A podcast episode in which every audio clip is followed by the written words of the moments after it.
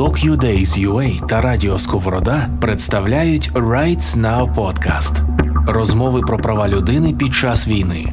Ми записали та зберегли для вас події правозахисної програми Rights Now та проєкту Архів війни, який збирає цифрові матеріали про повномасштабне вторгнення. Ці події відбулися під час ювілейного 20-го міжнародного фестивалю документального кіно про права людини DocuDays Дорогі друзі, добрий день. Е, радий всіх е, вітати на події психологічний самозахист. Е, чому важливо жартувати про війну? Приємно дуже, що на всіх подіях саме програми Rights Now в нас е, повний зал, навіть попри те, що ось зараз трошки душно, і ми сподіваємося, що нам вистачить наснаги до завершення е, нашої розмови е, тут бути. Ось в таких умовах. Ну будемо сподіватися, що тепліше і жаркіше стане тільки від від розмови, а не від атмосфери. Е, мене звати Іван Павлюковський, я журналіст, я модеруватиму е, сьогоднішню подію. І е, перед цим скажу, що власне секція Rights Now відбувається в рамках ювілейного 20-го міжнародного фестивалю документального кіно про права людини DocuDays UA. І саме сьогодні ми будемо говорити про ну хотілося б напевно е, поговорити про сміливість українців, про те, як ми власне ось е, вже півтора року е, долаємо російську агресію, і при тому зберігаємо можливість жартувати, зберігаємо можливість якось жити більш-менш тим нормальним життям, наскільки це дозволяє ситуація. Але при тому, ось така наша психологічна стійкість. Ми розуміємо, що з перших місяців війни вона стала таким символом незламності цінності для багатьох е, цивілізованих е, країн світу, і напевно в якійсь мірі здивувала нас самих. Тобто, це та ситуація, от коли ми самі від себе в шоці. Так е, багато хто з нас до 24 лютого не очікував від себе, що він може бути ось настільки стійким, настільки непохитним, займатися тими справами, якими власне вже зараз в військовий час довелося займатися.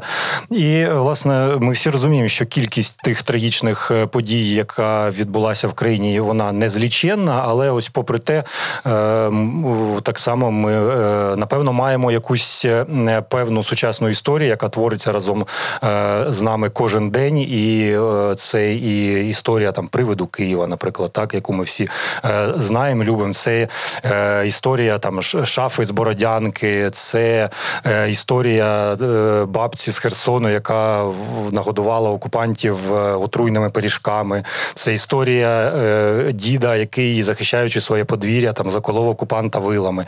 От здавалося б, це все якийсь е, е, раніше, е, напевно, міг би бути Такий певний цинічний, е, чорний гумор. Е, зараз е, ми це все сприймаємо, напевно, більше як якісь історії незламності, і ось такі історії вони додають наснагу якось боротися далі. Все це наш сучасний міф, наш сучасний фольклор. Навіть чому я кажу міф, тому що навіть якщо з'ясовується, що якась частина цієї чи іншої історії виявляється неправдою, то вона, напевно, вже в інформаційному просторі певним чином спрацювала.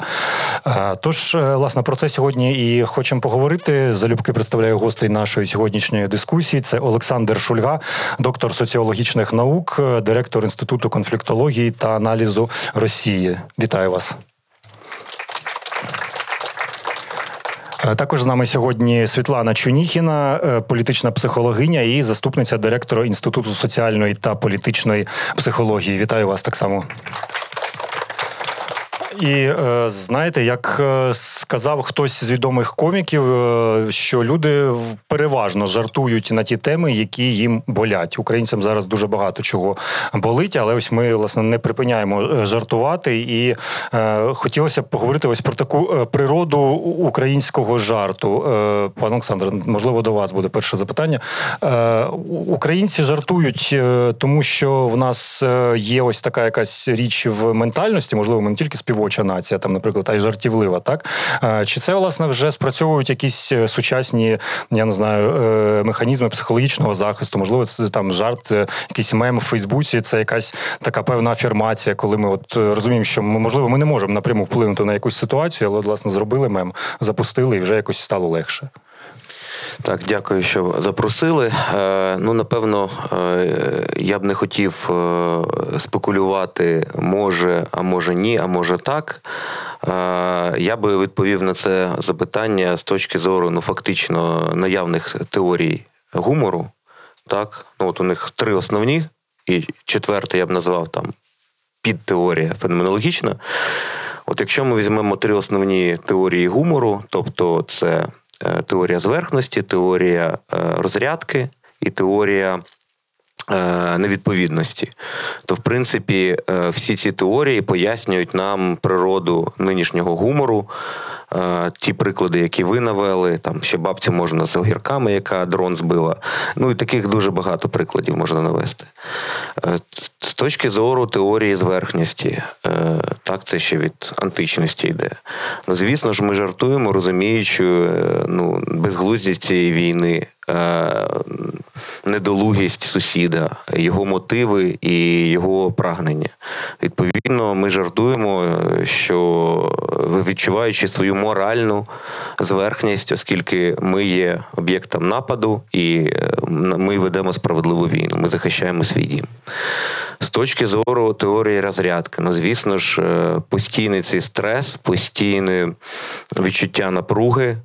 Воно, до речі, е, не покидає. Е, Я нещодавно був на конференції в Вільнюсі, і постійно ми з моїм побратимом, з яким ми служили разом, е, постійно там сваї забивали. Ми постійно е, е, були в тонусі через це. Тому розрядка ця також це ну неможливо жити в постійному стресі, неможливо е, це сприймати постійно е, серйозно. Так як Агрістоль казав, що сміх вбиває серйозне, але навпаки, серйозне вбиває сміх. Відповідно, це друга е, причина. Ну і третє це теорія неконгруентності, теорія невідповідності, так, ну парадокс. Е, Я думаю, що в принципі тут не треба всім пояснювати цю невідповідність. Всі її пережили. Для цього не треба їхати там на фронт, наприклад. Е, Всі навіть в містах далеко від нього розуміють цю невідповідність, цю безглуздість. Ну, фактично, війна це завжди безглуздість, це завжди парадокс. І відповідно цей парадокс ми також постійно відчуваємо. Ну, наприклад, там кілька днів тому чи там коли була повітряна атака в день. Ну, тобто, чудовий день, сонечко світить, е, летять ракети, лунають вибухи. Е, Тому от ці основні три, скажімо так, е, теорії так пояснюють нашу з вами буденність і природу наших жартів і необхідність цих жартів. А скажіть, а якась історична площина є ось е, власне в цьому? Ну е, е, те, що я зараз можу ось так з ходу пригадати, що так чи інакше завжди одна сторона в процесі військового конфлікту якось ну жартувала над іншою. Тобто, так, це якась частина, напевно, пропаганди. Ну, от що зараз приходить в голову, це там як шотландці, наприклад, перед боєм піднімали кілти, так показували геніталії ворогу, тим самим показуючи, що власне вони його зневажають, що вони над ним сміються. Е, В нас в українській історії, е, я думаю, всі знають про що я зараз скажу. Це те, як е, козаки писали листа турецькому султану. Ну це ж по суті те ж саме, що відбувається умовно зараз з мемами в соцмережі. Ну тільки тоді не було соцмереж. Ось з цієї історичної. Е, Площини можете прокоментувати? От наскільки це, це закономірно знову ж таки? Чи ми тут маємо можливо якийсь не знаю соціологічний, е, скажімо, феномен? Я би з нинішньої точки зору прокоментував, чому е, це відбувається. Якщо говорити, чому ми більше жартуємо, ну, по-перше, все суспільство у нас зараз фактично за- заторкнуте цим. У росіян це тільки починається і продовжується. Я маю на увазі безпосереднє переживання бойових дій. Що стосується, чому ми більше жартуємо, ну тому що у нас більш більш е, чітка картина. Ну вона у нас навіть кристально чітка, що відбувається. Картина світу Картина, чого відбувається війна, чому вона відбувається, е, хто ворог, хто агресор і так далі. У росіян е, такої картини насправді немає, вона мозаїчна. Тому що, як наше дослідження в Росії показують, ми питаємо, чи розумієте ви взагалі ці, ці цілі цієї СВО? 74% кажуть, так розуміємо. Ми тоді кажемо, добре, тоді які ці цілі назвіть. І абсолютно різні цілі називаються. Це е, ми чуємо під час інтерв'ю, коли проводимо їх, навіть напряму респондент, причому з патріотичного спрямування, вони питають у наших інтер'єрів: а ви знаєте цілі СВО? Бо то я не знаю, а ви знаєте. А у нас навпаки, у нас доволі чітка, чітке розуміння, що відбувається. Ну і відповідно легше інтерпретувати. І легше видна ця неконкурентність, е, цей, цей парадокс. Ну і відповідно повернусь ще дуже важливо розуміння нашої моральної переваги оскільки не ми напали, а на нас напали, і ми боронимо дім. І е, ну, необхідність е, розрядки. Так, психологічної розрядки, тому що не можна постійно е, не можна постійно ну, от бути в в цьому напруженні. Ну, от простий приклад цього такого такої дихотомії, про що ще Аристотель казав. Прудянка розбомблене село. Ми йдемо по цьому селі, і нікого немає. І ми бачимо, вдруг виходять стая кіз. Нікого немає, вони так виходять і дивляться, типу, що ви тут робите? І це було такий абсурд, я засміявся. А потім почала гавкати собака. І ще одна, і ще одна. І от тут мені е, я перестав сміятися, тому що я розумів, що вони переречені бо їх покидали е, їхні е, їхні хазяї, і ми їм не могли допомогти. Тобто, оцей парадокс на нього наклався інший. І оце е, серйоз, сміх вбив серйозне, а потім серйозно нагадало про себе і вбило сміх. Тому у нас це більш чітке розуміння цієї, цієї, цього кордону, цієї межі, і відповідно нам легше жартувати і нам це необхідно. Дякую, пане Олександре. Е, пані Світлано, от е, якраз пан Олександр згадав про межу. От я хотів е, далі, щоб ви можливо продовжили цю тему.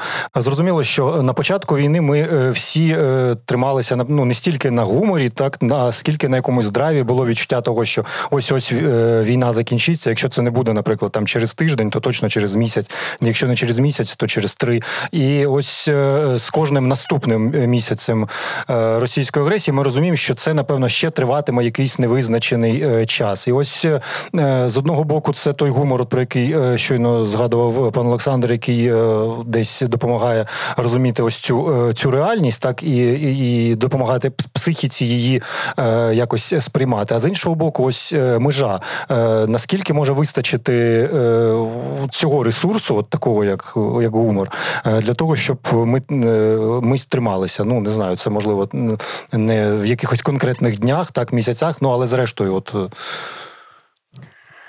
е, це хороше питання. Наскільки нас вистачить? Е, да, У мене немає хорошого жарту з цього приводу, на жаль. Я не знаю. Але ем, я думаю, що ем, наскільки я пам'ятаю, жарти про війну почалися, ну мені здається, там в перші ж дні, да, оцей мем про бабцю, яка е, банкою воєнний корабль, здається, це, це мені здається, перший, навіть так? раніше. Мені здається, навіть навіть раніше. Е, І е, я думаю, що тут е, скоріш за все нам підійде метафора не межі, до якої ми дійдемо, і за якою більше не, не, не будуть можливі жарти.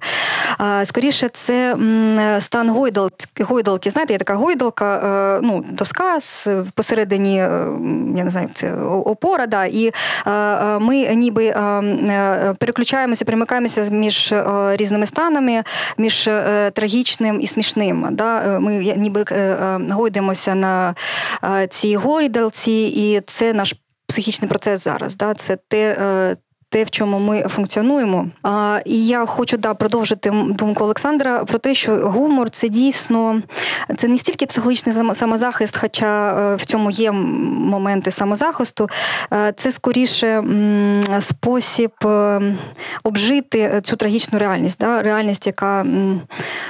Ну, Це це світ, який це небо, яке обрушилося на землю. Ну, Це це абсолютно невимовне, неуявне, те, що не те, те, чого не має бути, не може бути. Це ця трагедія, в якій е, ми живемо щодня і стикаємося щодня, щоб зробити її своєю, щоб е, якось е, налаштуватися на те, що це ну, на, на певний час, на невизначений час це наш життєвий контекст і життєвий простір, то тут без гумору дійсно не не обійдешся. І знову ж таки, повертаючись до думки, ну, про яку ви говорили з Олександром, да, в чому різниця між російською позицією про війну і українською, да, чому у нас багато жартів і вони смішні, да, а там майже немає жартів. Я думаю, що тому, що гумор можливий передусім з позиції вразливості. От коли коли людина усвідомлює свою вразливість, хрупкість, я не знаю, як це сказати ще. Крихкість. Крихкість, да, то з цієї позиції, тільки цієї позиції можна можна жартувати.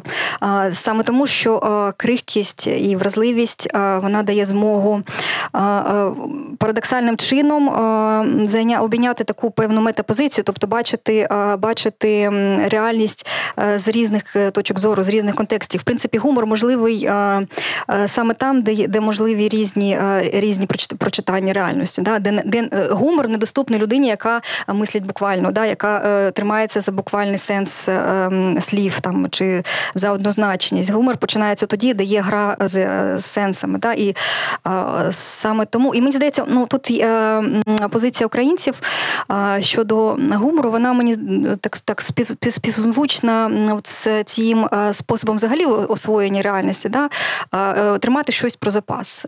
І я думаю, що ось тут на огірки. Так, так на огірки, і з сенсами, мені здається, наші е, ми теж е, обходимося так само. Да? Якісь сенси ми завжди тримаємо про запас. І це ну, ми, ми завжди вміємо переключатися між різними трактуваннями реальності, і це гнучкість, да, і це адаптивність. І саме тут народжується, саме тут народжується гумор для росіян, які, які однозначні, які зваблені е, ідеєю своєї величі. Ну, Для них е, ця багатошаровість реальності вона не є доступною, тому що в них немає контакту з е, власною вразливістю. І власне саме це ми бачимо зараз, да, що відбувається з росіянами. Зараз вони зустрічаються вперше зі своєю вразливістю. Я не знаю наскільки це масове і масштабне явище, але ну ну поки що в межах Білгородської в межах, межах Белгородської, да, ну там ще Москва була щось таке.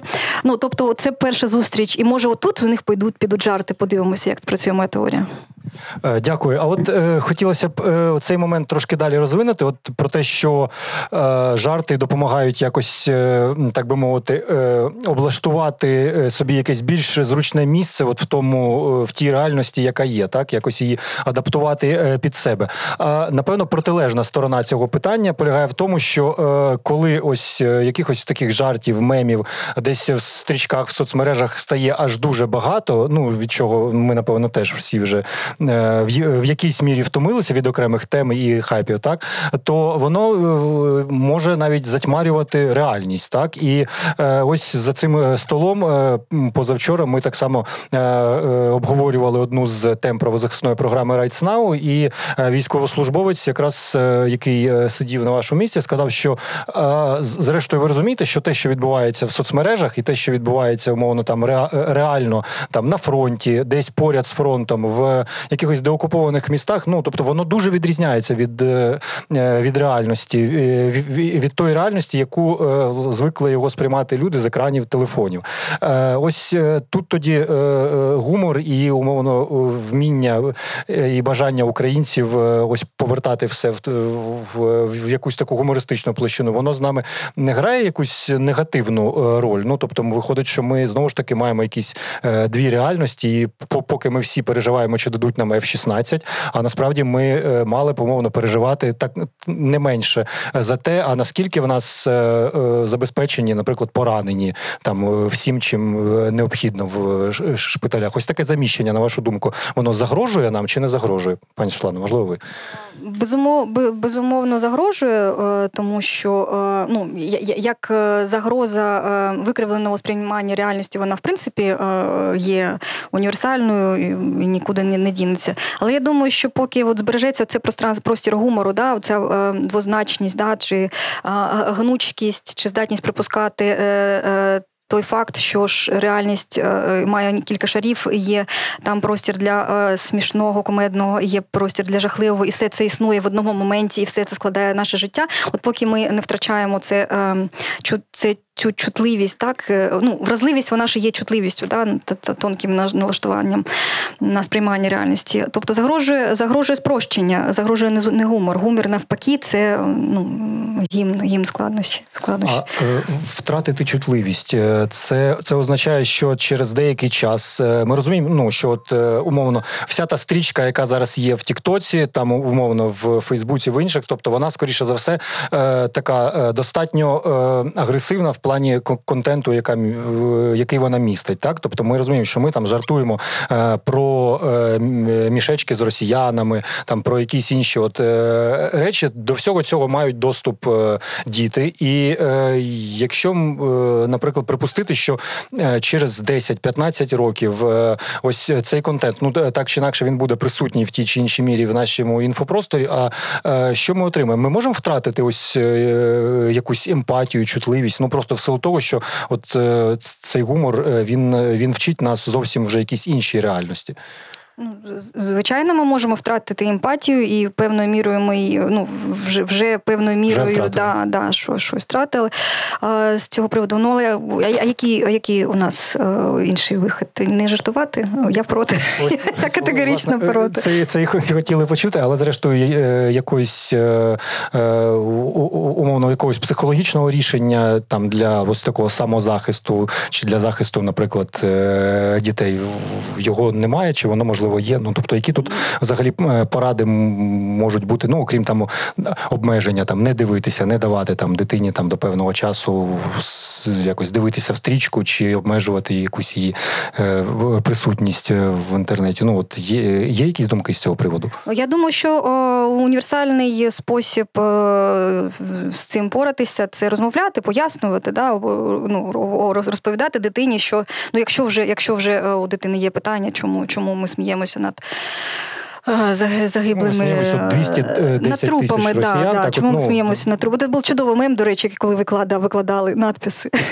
Це було дуже смішно, як на мене. Але треба треба пояснювати. Ну треба в принципі говорити один з одним, е, дорослим з дітьми, нам, нам, дорослим з дорослими, дітям з дітьми, відкрито ділитися досвідом і а, занурюватися в той в той контекст, в який ми живемо. Тут головне не втратити цю цю перспективу, да, що що реальність вона а, багатозначна, і в неї є і трагічне, і смішне, і те, і те ми маємо прожити, і те, і те варте того, щоб прожити. То ну більшого більшого обмежувати себе. Е, чи накладати е, цензурувати це найгірше, що ми можемо зробити. Накладати цензуру е, на жарти, навіть якщо вони не дуже вдалі, там чи погані, бувають і погані жарти. Ти те, що ти пожартував, не значить, що ти добре пожартував, і, і ти, ти молодець. Частіше буває навпаки, але в принципі цензура це гірше, що ми можемо зробити. Заборона на обговорення це гірше, що ми можемо зробити. Взагалі, заборона це анті, антіадаптивність, скажімо так. Rights Now подкаст від DocuDays.ua та Радіо Сковорода.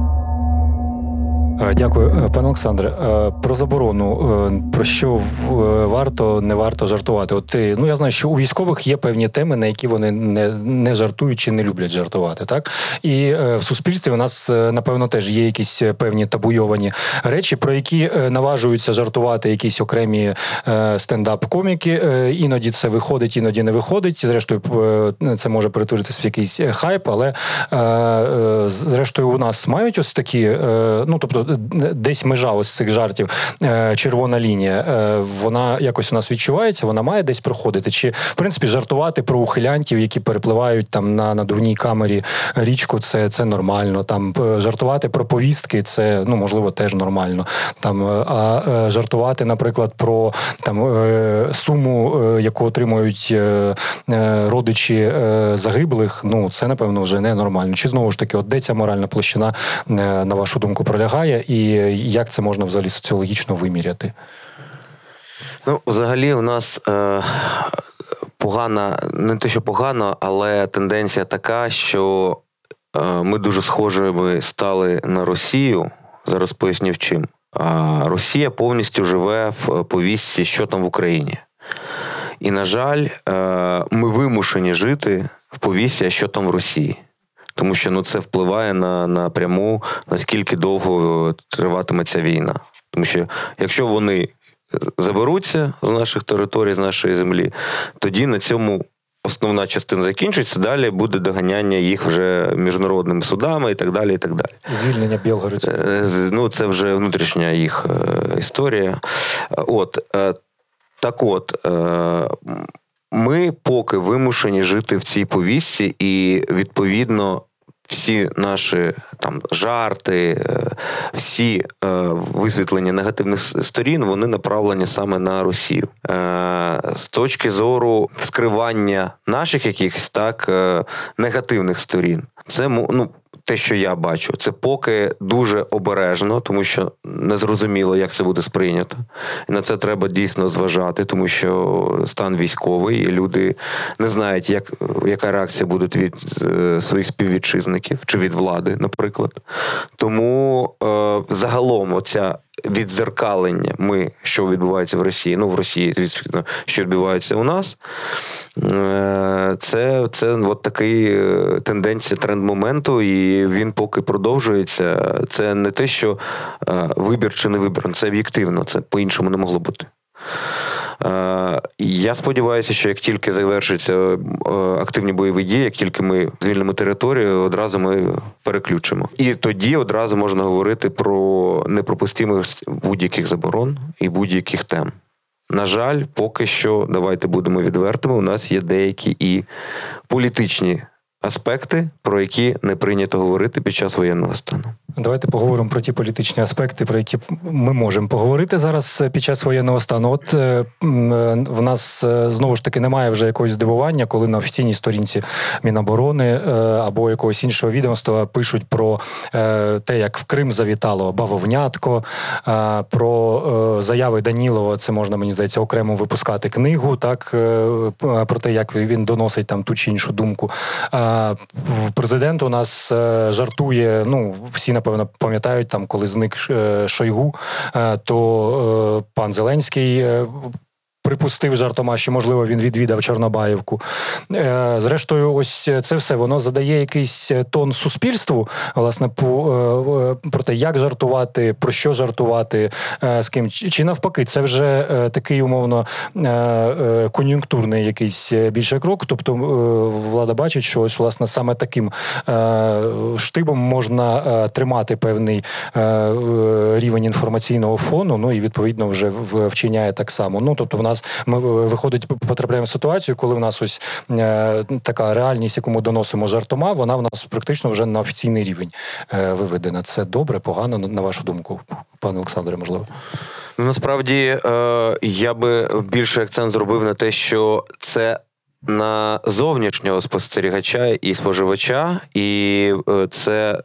Я я тут е, повністю підтримую і е, знімаю капелюха перед українською владою. Дійсно, вони прекрасні комунікаційники, і це те, що треба Україні, і вони доносять прекрасно позицію України. Десь жорстко, але де треба, вони це можуть якоюсь такою гумором. Тонкою тонким жартом з, з, з, ну так згладити, але е, це не ні в ні в якому разі не послаблює нашу позицію, навпаки, посилює. І до речі, подивіться, е, західні е, політики підтримують це.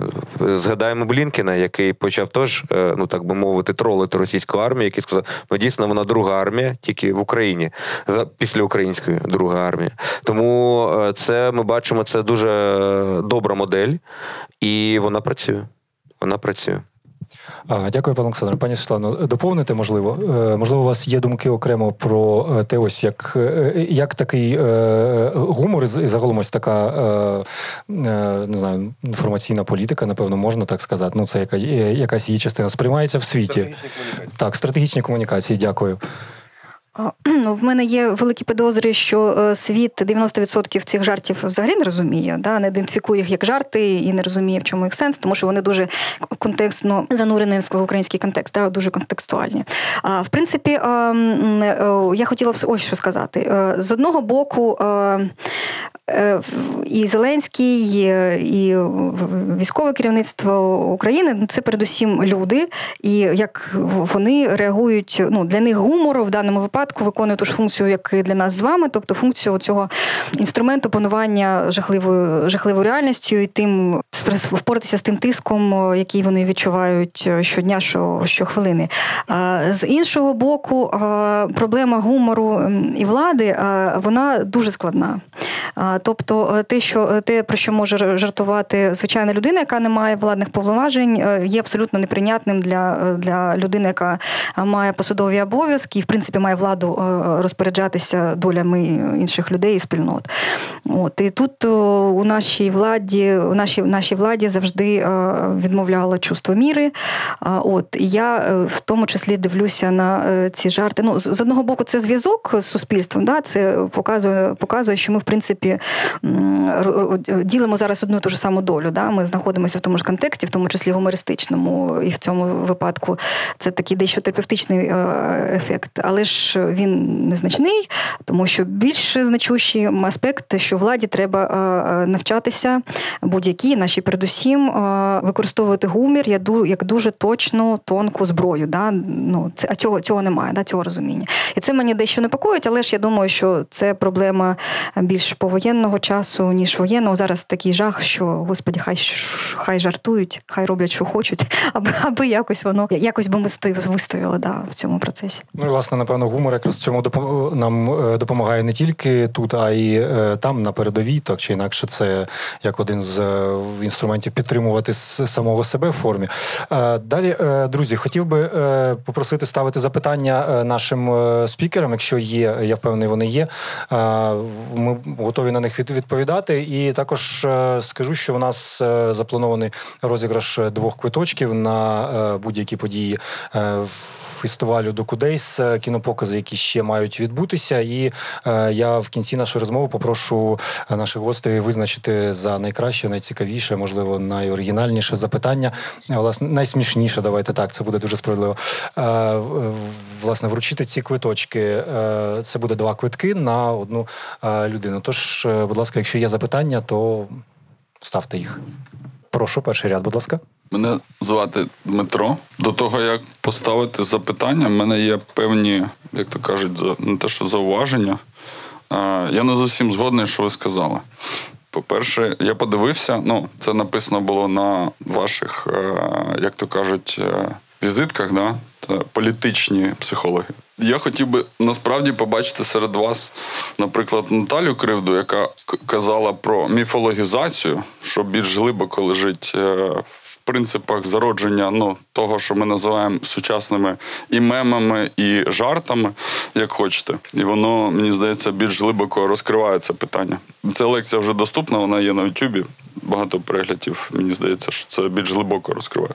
По-друге, ну я думаю, що е, сміх і е, те, що називається сучасним українським мемом, особливо якщо там долучена ну якась професійна, скажімо, не людська складова, да, а професійна складова, то вона частково направлена також на каналізацію стресу або каналізацію політичної повістки.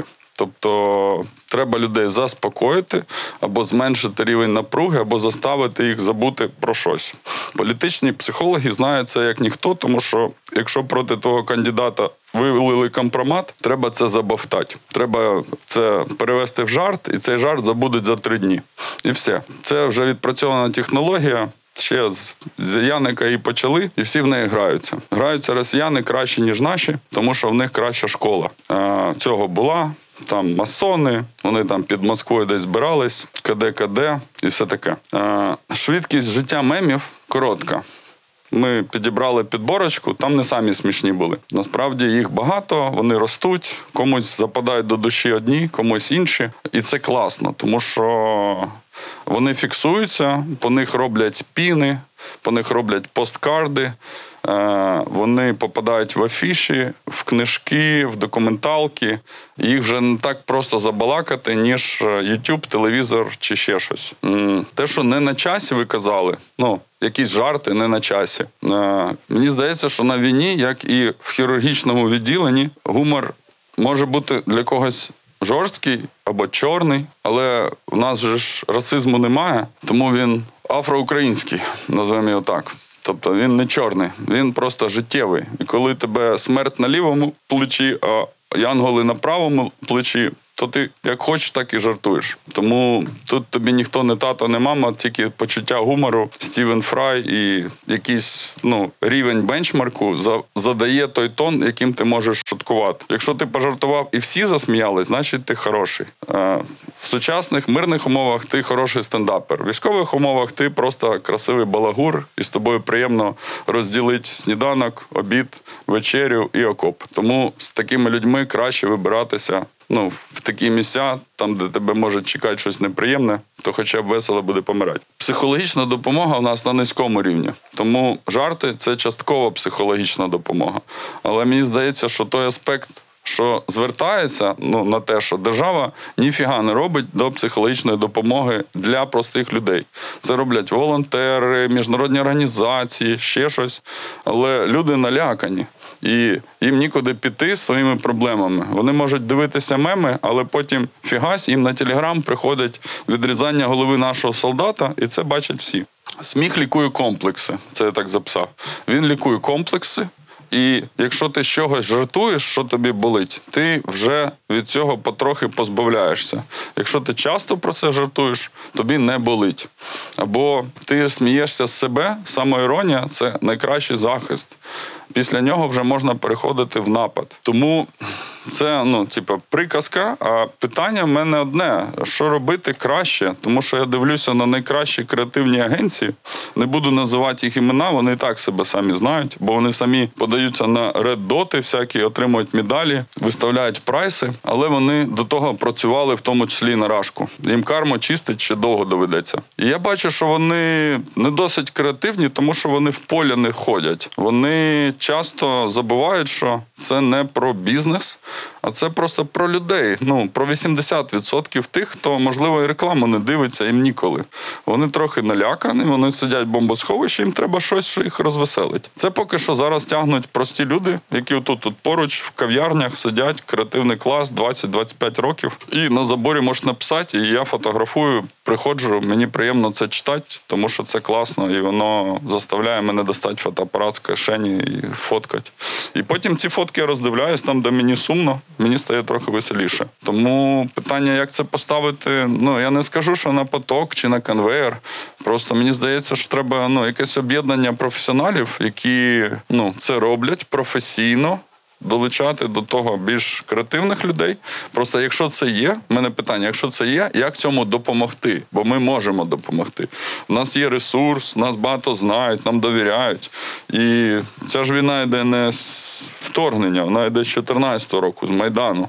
І багато людей, хто тут в залі знаходяться, вони те ж саме пройшли і те ж саме бачили. І якось ми поки що не вигоріли до кінця, але багато разів відштовхувались від того дна, з якого мало хто повертається. Пане Дмитро, дякую е, за, за вашу думку. Ну я так розумію, що питання про те, чи мають е, займатися е, професійні мемери, виробництво, ну професійні гумористи, виробництвом власне ось якихось певних жартів для масового споживання в якомусь правильному ключі. Чи Я, я запитав, чи є проект, до якого можна долучитись. Якщо він є, назвіть його, бо в мене немає часу його шукати. Може, є три ініціативи. Ви просто скажете, я записав собі блокнотик і пішов. Е, Я подивлюсь їх, погуглю і виберу той, кому я хочу допомогти. Дякую, дякую. Е, Зрозуміло. От е, невеличка ремарка з, з приводу психологічної допомоги. Насправді зараз дуже багато різних програм працюють, тому я думаю, буде трошки несправедливо, якщо ми не- згадаємо про те, що вони є, але зважаючи, що психологічна допомога в тій чи іншій мірі періодично потрібна дуже великій кількості українців, то звичайно ця система вона має розбудовуватися. Е, Можливо, е, є е, якісь варіанти для пана Дмитра. Чи можуть бути якісь агенції, до яких можна долучитися? Ну мені здається, що тут ми говоримо про народну творчість, так тобто, якщо ми говоримо про гумор, то це все таки в першу чергу те, що от як сказав пан Дмитро, те, що хтось написав, хтось перефотографував, хтось власне поширив, і таким чином ми маємо якийсь певний меседж. Можливо, є ще запитання? Так, будь ласка. Мене звати Тата, і в мене питання до наших обох спікерів. Дивіться, гумор це захисна реакція зазвичай. І коли, наприклад, ми жартуємо про не знаю, там 200 убитих росіян. Ну, якби я розумію, що хороших руських їх немає, їх не варто шукати. Але тим не менш, ну це так само якісь люди. А, ну, Питання, якої вони якості, це вже інша справа. В мене питання полягає в тому, як не дратуватись на подібні жарти, і що робити, якщо ти дратуєшся, наприклад, і тобі ну взагалі не смішно з тих жартів, які є на повістці дня, наприклад, у всіх, і вони там ці меми обговорюються і так далі. А ну тебе розриває від злості, тому що ну якби ми не можемо жартувати над смертю. З одного боку, можемо, ми можемо собі це дозволити, тому що ми проживаємо колективну травму. А з іншого боку, для чого ми це робимо? Ну, типу, є багато інших варіантів, як захиститися від цього. Є багато інших варіантів, як відрефлексувати цей біль. Але чому ми жартуємо, і ці жарти зазвичай ну, досить недолугі і забуваються. Як як не дратуватися, власне, через такі ну, місцями тупі жарти, які побутують у нас? Дякую. Тоді я вже відповім. Дратуйтесь. Чому чому ви собі забороняєте дратуватися, якщо це ваша природна реакція, якщо е, ви дійсно обурюєтеся е, невдалим, на ваш погляд, е, способом споритися з тим, ну з тією реальністю, яку обирають інші люди? Ну дратуйтесь, ну чому ні? Найгірше, що можна зробити, це притискати свої щирі почуття і робити щось нещире, да, щось, що вам не притамане. Ну жодним раді Богу, жодним чином не треба собі втримувати. Це ваш спосіб. Ну може дратуватись, це якраз ваш е, спосіб е, взаємодіяти з цим. Да? Це ваш спосіб протестувати перед проти цієї реальності, е, яка жахлива в тому числі через ті жахливі жарти, які ми продукуємо зараз. Це ваш спосіб. То, будь ласка. Шукайте собі кращі меми. Мені здається, ну можна знайти щось на свій смак. Зараз багато дуже всього смішного про цю війну. Да. Дякую. Ну, У мене дуже коротка відповідь. Е, ну, По-перше, я згоден. Можна просто не не, не, не сміятися і відписатися. З іншої точки зору, я думаю, що як це не з гуманістичної точки зору не е, е, сумно, але ви в меншості. Я думаю, що якраз ці жарти е, про хороших русських, вони ну, там нові. Вони якраз у більшості викликають сміх як е, реакцію на той біль, який відчуває суспільство. Тому, е, скажімо так, е, можете себе втішати, що це ну напевно колись закінчиться, але не, не ближчого часу. Звісно, дегуманізація українців росіянами відбулася, але так само відбувається вона і у нас. Це треба розуміти. Де ця межа, аби не стати надто так, цинічними, надто жорстокими, надто грубівшими. Е, ну, я сподіваюся, ми ще її не перейшли. Але це війна, і вона завжди до цього веде. Це треба також і забути про там, що можна пережити цю війну, знаходячись в білих рукавичках. Не вийде. Дякую. Е, в першому ряді, так, будь ласка. Доброго дня, е, мене звати Олексій. Е, я сам військовий волонтер, їжджу на фронт на передову. Приїхав з Бахмута. От чесно, питання в мене таке: перше, що я приїхав і побачив, це жах. Жах, знаєте в чому? В тому, що е, після того, як ти повертаєшся з передової, е, твій стан абсолютно інакший. Тебе тригрять абсолютно все. Абсолютно, ну типу, ти йдеш по вулиці, і ти просто не розумієш, чому люди живуть таким життям. І коли Е, я приходжу на стендапи е, і чую, чесно кажучи, такий гумор, який мене дуже сильно ще більше тригерить. Чому? Тому що е, вони жартують не про там про москалів, про ще щось. Вони жартують про статеві органи, про якісь е, тупі жарти, які просто мене настільки стригернули, що я просто сказав, що я не хочу ходити на такі стендапи для себе. Питання в тому, що психологічно якби пережити той час, коли ти приїжджаєш з передової, він е, дуже сильно якби треба досить довгий час для того, щоб ти е, взагалі звик прийти в торговий центр або взагалі в магазин. І знаєте, оцей момент, о, що ми влаштовуємо балаган прямо в центрі Києва.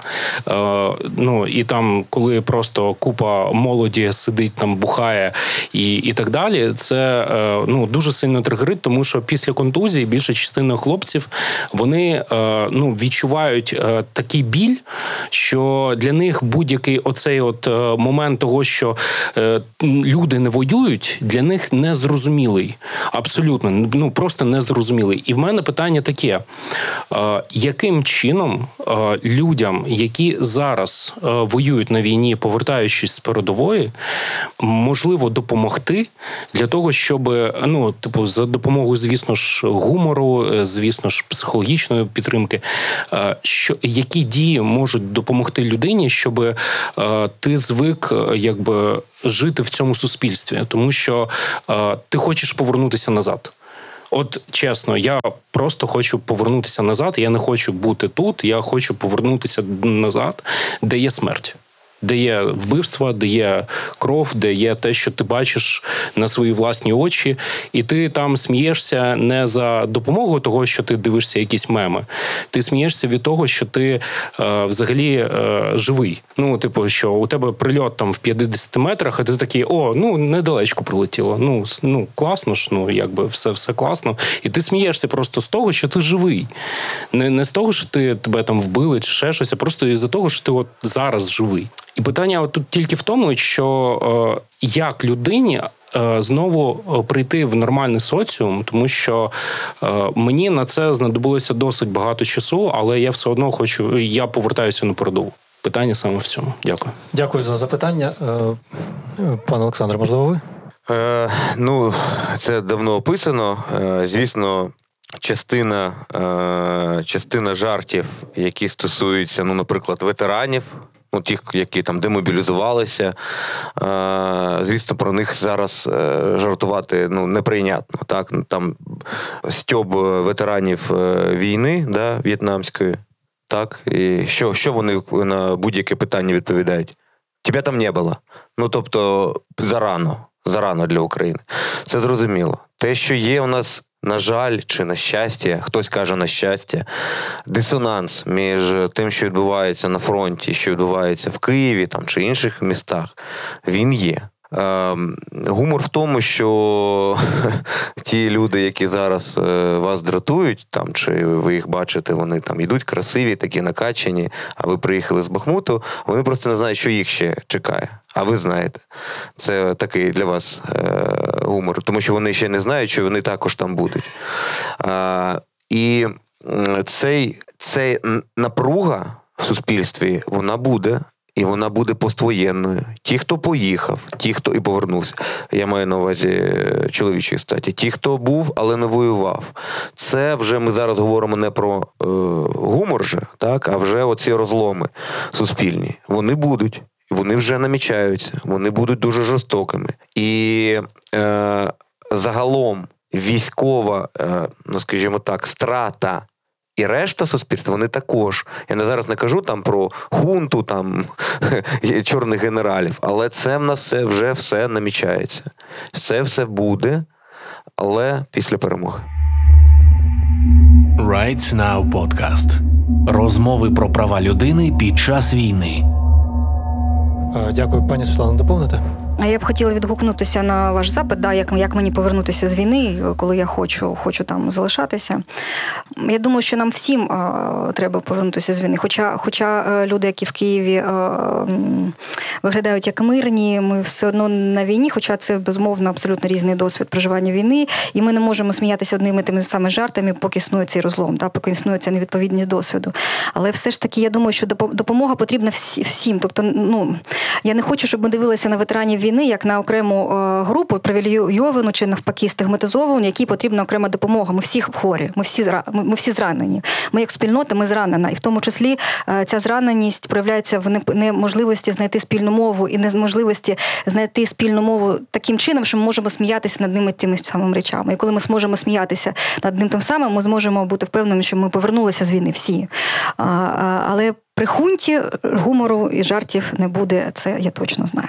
Можна ще додати. Е, е, ну, звісно ж, е, щодо конкретної відповіді, це час, звісно ж, час.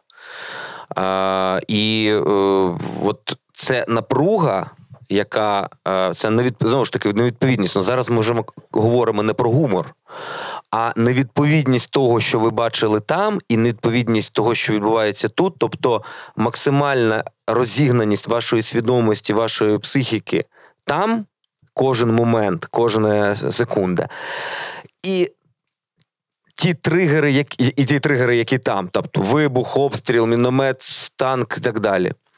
Танк моє найулюбленіше. І тут ті тригери, які пропонує вам там мирний Київ. Оця ж розлом, ця жалюгідність того і величність того, вони, звісно, породжують е, дисонанс великий. І напругу, і фрустрацію, і все, про що ви сказали. І я все ж таки е, не хотів би тут перерівнювати при всій повазі до всіх. Все ж таки, не всі ми на фронті. І не всі відчуваємо те, що відчуваємо. Ну от я б все ж таки виділив виділив оцю, оцю цю категорію. Зрозуміло, що ці е, речі неможливо порівняти, і ці е, е, ці досвіди за рівнем екстремальності ну не співставні. Ну це абсолютно очевидно, на що ми це сперечаємося з цього приводу. Е, дякую. Ну, можна, можна я просто хочете доповнити? Да, е, да, Дуже коротко, щоб ми встигли так, слухати так. так само інші питання. Дякую. Дивіться, е, тут справа в тому, що я все вів до однієї головної речі, що. У нас повинен бути оголошений стан війни. У нас оголошено військове положення. Це дві різні речі. В чому сенс? В тому, що під час військового стану вся економіка працює чисто на війну. І всі люди працюють чисто на війну. І всі абсолютно мобілізуються. Абсолютно всі. І справа тут тільки в тому, що е, що оцей дисонанс, про який я сказав, е, він е, просто робить такий сюрреалізм. Просто що ми танцюємо на кісках наших же хлопців. І оцей момент, те, що там грає музика десь в караоку, я просто проходив, слухав і бачив деякі заклади реально пропагандують саме москальську музику і москальський гумор. І це дуже настільки це, е, це не просто тебе вбиває, а тебе просто розриває зсередини. І тут оцей момент, е, про який для мене важливий, що Е, ми якось повинні якби ну зрозуміти, що е, люди, е, якби що ми всі живемо не просто так, а що ми воюємо. От в цей момент дуже важливо, що у нас політика не не співставна з тим, що у нас відбувається в країні. От в чому проблема. Дякую. Дякую. Почули вас. Ну я так думаю, що ми не будемо зараз розбирати, чому в яких закладах грає яка музика, тому що це насправді інша тема, і це тема то того, як певні державні органи здійснюють контроль, як громадяни власне самі це десь ідентифікують і пишуть у відповідні органи. А, е, Але е, чи, чи має в принципі грати музика, чи мають в принципі звучати е, жарти? Я не знаю, давайте, якщо є з, з цього приводу якісь думки, ну давайте це, це скажемо. А наступне запитання, здається, перше було в другому в другому ряді. Так, доброго дня. Мене Добрий звуть день. Ірина. Я за фахом філолог, і в мене питання буде трошечки філологічне. Власне, гумор, мережевний гумор це фольклор. Той фольклор, який ми творимо зараз. Е, особисто для мене оця категорія гумору почалася з двох з двох фраз. Перша фраза про русський корабль, і друга фраза про те, що хлопчики, ради Бога, коли ви знімаєте мертву русню, не матюкайтесь, бо діти дивляться. Е, чим я їх зв'язала? Я їх зв'язала обсцентною лексикою. Бо Е, ну, за моїми спостереженнями, десь 85-90% е, мемів, жартів, ем, фраз е, побудовані саме на грі з обсцентною лексикою. І у мене питання частково філологічне, а частково і психологічне. Ми фактично в оцій ситуації розлому, в оцій ситуації спроби адаптуватися через гумор, ми свідомо легалізуємо обсцентну лексику, яка на сьогодні, в принципі, уже обсцентною не сприймається. Тобто, умовно, коли людина так жартує, ти їй не можеш з певних, е, ну, з певних е, причин сказати: ой, перестань не матюкайся. Бо це уже не те, що ми до цього сприймали як непристойності. Що відбувається? Як це відбулося? І ну, для мене немає поки що відповіді, добре це чи погано, і куди ми в своїй е, подальшій моделі світобудови в наших головах через вербалізацію, куди ми прийдемо. Дякую і чи за завжди запитання. це смішно? Дякую. Пані Світлано, можливо. Ну, я думаю, що в, процесі цього цієї, цієї адаптації, е, приймання цієї жахливої реальності нам доводиться нормалізувати багато чого, в тому числі е, смерть, в тому числі трагедії, в тому числі псевну лексику. Це частина е, освоєння нормальної реальності через ну, нормалізацію цих е, неприйнятного. Так? Це, це, це через нормалізацію неприйнятного, в тому числі нецензурно, нецензурних слів. е, І в цьому сенсі в мене є сподівання, що як тільки в нас е, ми повернемося до нормальності, до нормальної нормальності, то і е, абценна лексика знову знову займе свою маргінальну е, позицію в мові і не буде більше мовою публічного дискурсу, да, тільки буде мовою приватного дискурсу, де їй і місце, там чи мовою інтимного дискурсу. Я не знаю, що ще можна сказати з цього приводу. Чи не можна це вважати спробою відбирання зброї у ворога? М, От якщо говорити про це на культур, культурологічному Е, Ну, я десь десь зустрічала е, якісь рефлексії е, щодо того, що е, мат належить е, руському міру, і використовуючи цю лексику, ми не наче приєднуємося. Не знаю, чи ми відбираємо зброю, але ми входимо в той, в той контекст. поле да. Ну але але е, тут е, нічого не поробиш. Фольклор вже пішов тим шляхом, і тут ми можемо тільки приймати це як частину адаптивного процесу. Я не знаю. Дякую. Але ж але ж це не означає, що на ваше що- е, ваша позиція неприйняття цього Е, е, Ні, я не говорила про позицію. ну, навіть якщо- навіть якщо Мені вона в є. багатьох випадках подобається. о, мені теж. Навіть якщо е, така позиція є, це не означає, що її треба відкидати. Да? Це не означає, що її треба відмовлятися. Навпаки, ну тут, тут немає норми реакції, розумієте? Шутка і жарт, вона справа смаку. Та, і немає норми реакції, як правильно сприймати. Дякую. Дякую, пане Олександре.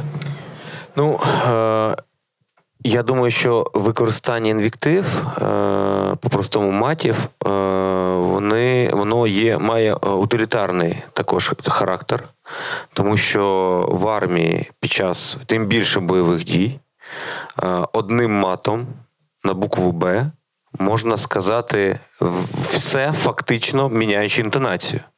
Так, тобто, якщо у там китайців чотири інтонації, які змінюють значення слова, то е, слово на букву Б, напевно, є там 20-30, так, які всю гамму емоцій, всю гамму команд е, нам передають. І також ми ну, ці, ці відео і е, самі комунікативні практики вони переносяться. Ну, у нас мільйон людей в армії. Я, до речі, послужив в армії, я зрозумів, чому ці старі там полковники, там е, старі вояки, чому вони у них такий.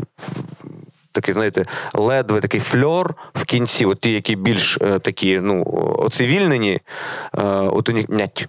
От в кінці м'ять. От, от, а, а найбільш такі, найбільш такі, знаєте, вже найбільш оцивільні, які багато на ефіри ходять, вони так, Подолали. так, подолали, але.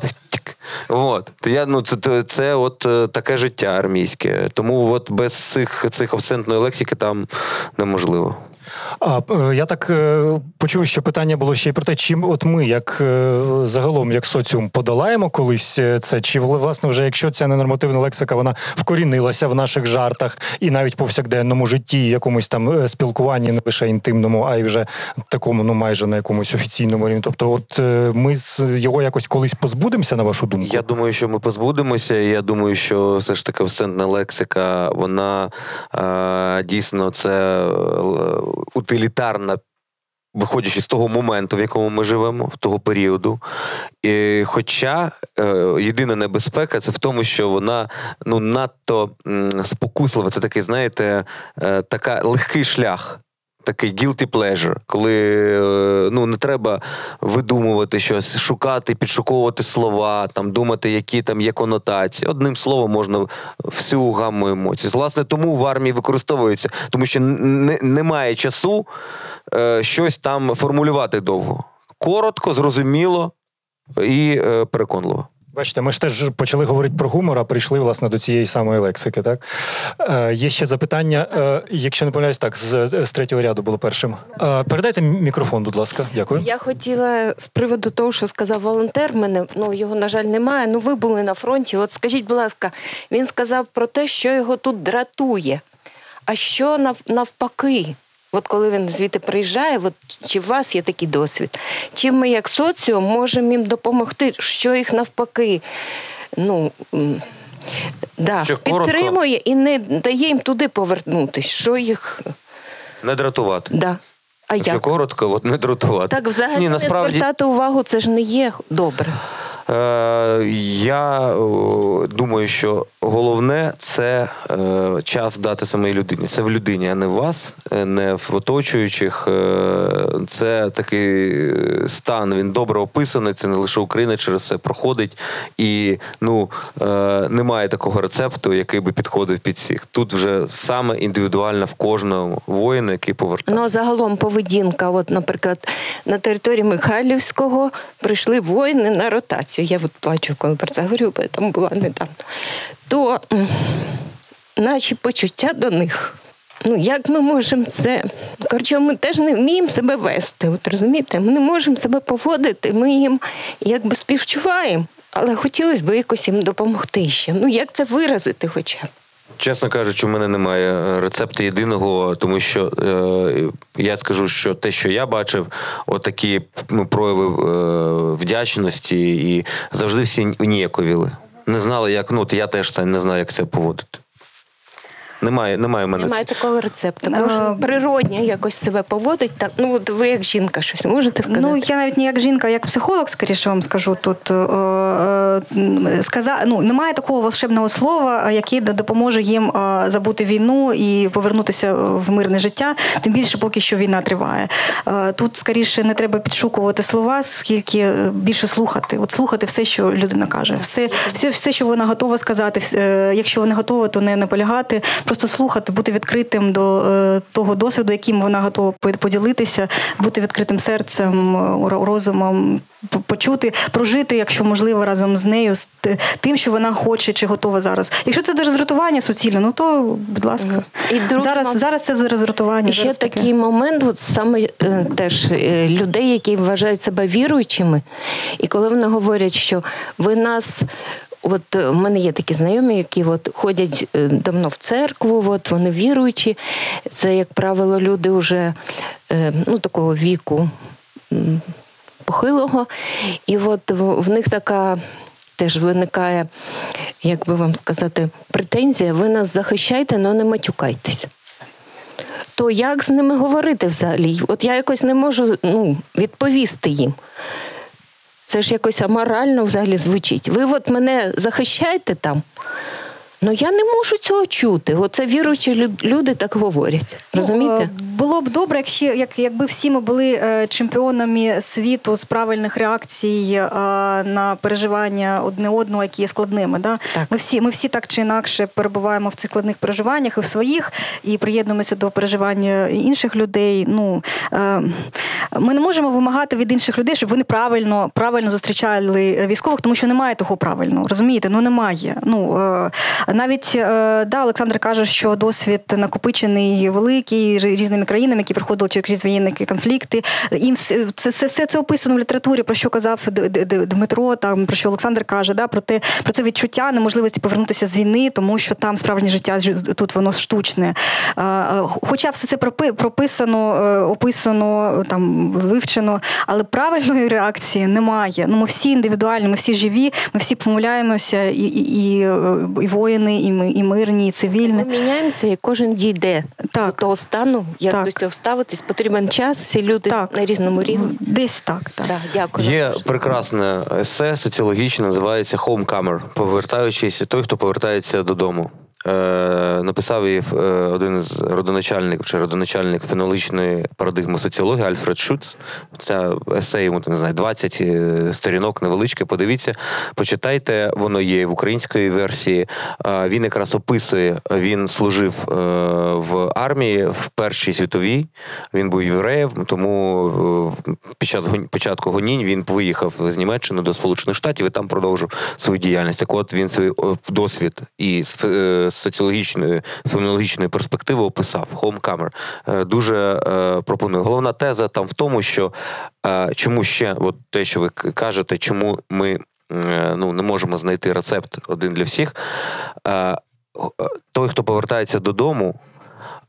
Він намагається знайти побачити світ, який він е, запам'ятав. Тобто він залишав свій дім таким, і він його очікує таким. Е, побачити, а вже все змінилося. І оцей дисонанс він він бачить, і він е, ну, кожного по-різному, але він завжди є. Оцей дисонанс. Те, що він запам'ятав, і те, що він бачить.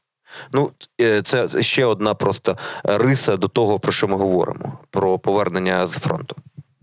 Дякую. І запитання, другий ряд, будь ласка. Дякую. Е, дивіться, від жарту до геноциду умовно дві сходинки: це дискримінація і жорстокість. Наше суспільство поступово навчилось не жартувати з тупих блондинок, воно поступово навчилось не жартувати над євреями, не сміятись хоча б з цих жартів, або якось їх засуджувати навіть в публічному просторі. У мене виникає питання: скільки часу має пройти, аби ми навчились не жартувати про росіян? Дякую. Дякую. Я думаю, коли ми, коли росіяни перестануть е, бути загрозою екзистенційною для України, і мається на увазі не самі росіяни, а загалом суспільство, ті міфи, які в них е, ті моделі е, співіснування, а точніше поглинання Росії України, Росії України, коли вони будуть виключені з нашої повістки дня, ну просто будуть ну не цікаві. Тобто, от десь там вони живуть, але не буде цього відзеркалення, про яке я кажу, що росіяни живуть повісткою, що тут відбувається, а ми що відбувається у них. От тоді ми можемо з вами говорити е, абсолютно з під е, ну, з правової моральної точки зору, з моральної точки зору, що досить. Зараз, на жаль, таких е, умов немає. Війна триває. Ну я вас ще доповню трохи. Є різниця між е, сміхом і висміюванням. І тут е, я повернуся до думки про е, те, що і гумор, і влада, владна позиція, вони погано погано сполучаються один з одним. Да? Гумор, гумористична позиція, можливо, тільки з позиції вразливої істоти, да, слаб, слабкішої істоти. Да. Гумор це завжди гра в інверсію в інверсію впливу, коли слабкіша стає сильнішою через е, цей момент е, жарту. Да. Оскільки росіяни для нас є агресорами, а ми е, відносно до них по відношенню до них є жертвами. Це не дуже та сама ситуація, як жарти над блондинками і жарти над євреями, тому що блондинки євреї це соціальні їх соціальне становище нижчим є нижчим ніж соціальне становище суб'єкту жарту про них, розумієте? Тобто це різні речі, е, це не можна порівнювати. Ну, в даному випадку. Да? Е, з жартами про росіян не відбувається того, що відбувається з жартами про блондинок. Е, з росіянами в цих жартах не відбувається того, що відбувається з блондинками в цих жартах. Ну, Це це трохи різне. Не відбувається. Ну, Тут є інверсія впливу, розумієте, про що я кажу, а там нема. Тут Ми ми тут вразливі, ми тут жертви, ми слабкіші, тому ми можемо про них шуткувати. Да? Це наш спосіб інвертувати цей вплив, який зараз є асиметричним. Е, впоратися з цією асиметрією сили, яка є жахливою. Але я відгукнуся на те, що мені здається, вас е, турбує на е, ваш поклик до людяності, да, до поваги до людського життя, на по яку лінію фронту воно б не було. І це дуже ве- великий виклик. Я дуже приєднуюся до вашої стурбованості щодо того, коли нам коли до нас повернеться людяність, навпаки, нав- навіть я б сказала, не повернеться. А коли ми перейдемо до більш зрілого ставлення до людського життя і, і до які- коли ми навчимося, коли ми отримаємо звичку поважати людське життя будь-якого е, будь-яке, так і це е, я з цим вам погоджуюся. Це абсолютно е, закономірне питання. Воно не зовсім про жарти, е, ну в той в тій частині, які я вам сказала, але я приєднуюсь, це важливе питання, і воно звучить для мене так, коли ми зможемо співчувати, е, співчувати навіть росіянам, да, усім, да. І це, це зрештою е, е, е, оздоровить наше суспільство із середини. Да. Це я з вами погоджуюсь. Дякуємо. Що ж, друзі, я напевно хотів би на завершення все-таки попросити, так як наша сьогоднішня тема, вона так чи інакше була про жарти. Хоча ну було з самого початку зрозуміло, що говорити ми будемо не не лише про це, а й про дуже багато якихось суміжних питань, які так чи інакше зараз нас всіх, як е, окремі громадяни суспільства, турбують. Ну але все-таки е, е, перед тим як ми е, розіграємо квитки, я нагадаю, що сьогодні е, за е, найкраще, найсмішніше, найдотепніше. Я не знаю навіть е, за якими критеріями, але все-таки е, на думку наших спікерів е, ми спробуємо розіграти е, квитки. Але перед цим я хотів би попросити е, пані Світлану і пана Олександра сказати якийсь свій улюблений е, жарт, чи можливо історія, ситуація, яка власне от за час війни. Ну е, давайте так, просто викликала у вас якусь емоцію. Це не обов'язково там може бути прям е, сміх або щось інше. Пан Олександр. Саме щодо війни, Ну, за час війни, давайте. за час війни не Так. розкажу, бо в нас транслюють, і рамійський не буду. Дуже смішні, але не можу в особистій бесіді. А якщо не під, не під запис, тоді це просто будемо пікати весь, весь цей час. Е, От е, я е, просто знову ж таки не хочеться всі ці жарти зараз. Ну раз ми вже вийшли на, на моральну сторону і якісь вже тривіалізували будь-які е, обесцінили е, жарти, е, які більш-менш цинічні. Тому е, просто скажу, що на завершення, да? без, без жарту. Сміх це, на жаль, для багатьох наших і- гумор для багатьох наших цивільних і не лише цивільних. Це єдина доступна за, за нинішніх умов ну, елемент морального е, зверхності, відчуття моральної зверхності своєї і правоти, е, розрядки і е, розуміння, що відбувається. За будь-яких умов, будь то це е, за жарти з лексикою, будь то жарти е, не дуже е, там людяні. Їх треба використовувати, їх з них треба сміятися і використовувати для цього будь-який, е, будь-який привід. Е, Будь то жарт е, хороший росіяни в хороших грабах, плохі в плохих, неважливо. Так, це старий, старий жарт. Тому Актуальний. Так, акту, актуальний. Смійтесь, поки можна, все можна. Дякую, пані Світлана. Я б сказала, що найкраще, що зі мною відбулося в цій війні, це перемога, але вона ще попереду. Тому я поки поки що е, хочу дочекатися, чим все закінчиться, щоб потім подивитися на все це е, зверху і осмислити те, що відбувалося. Найкраще це перемога, здається. Е, Дякую вам, Е, друзі. Дуже дякую, що е, сьогодні завітали на цю лекцію. Це далеко не остання лекція правозахисної програми Rights Now. От користуючись нагодою, так само скажу, що вже завтра об 11 годині ми поговоримо ще про одну не менш гостру і дратівливу тему, як гумор. Поговоримо про те, яким має бути статеве виховання підлітків і дітей в школах. Тож на 11 годину в цю залу Будь ласка, запрошую. Е, О 16 годині поговоримо про сторітелінг е, на війні, як е, журналісти, журналістки можуть сприяти е, тому, що е, буде звершуватися правосуддя над агресором, тобто йдеться про документування, про ті речі, які ми можемо фіксувати, і в подальшому по них е, сподіваємося будуть виноситись якісь вироки. І е, о 17.30 поговоримо про шлях коханої е, воїна. Е, Це власне про те, які потреби мають е, е, партнери і партнерки